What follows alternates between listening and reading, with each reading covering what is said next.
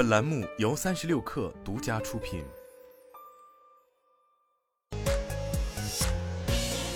网罗新商业领域全天最热消息，欢迎收听快讯不联播，我是金盛。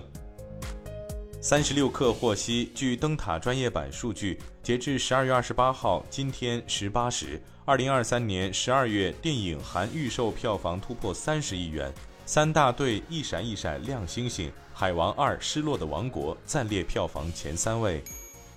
国务院新闻办公室下午举行国务院政策例行吹风会。中国人民银行副行长张青松在会上介绍，经过数十年发展，中国已经建立了以中央银行支付清算系统为中心，商业银行、清算机构、非银行支付机构等共同参与的广泛覆盖、安全高效的支付清算体系。四川沱牌舍得营销有限公司今天发布一则关于旗下产品价格调整的通知，通知显示，经公司研究决定，自二零二四年一月一号起。五百毫升品味舍得经销商出厂价上调每瓶二十元。据了解，品味舍得为舍得酒业旗下核心大单品，也是次高端价位白酒中的代表性产品。王健林正在履行此前向投资者透露的出售万达广场的计划。近期，太仓万达广场投资有限公司的股权信息发生变更，太仓万达广场已由中联前沿不动产基金管理有限公司接手。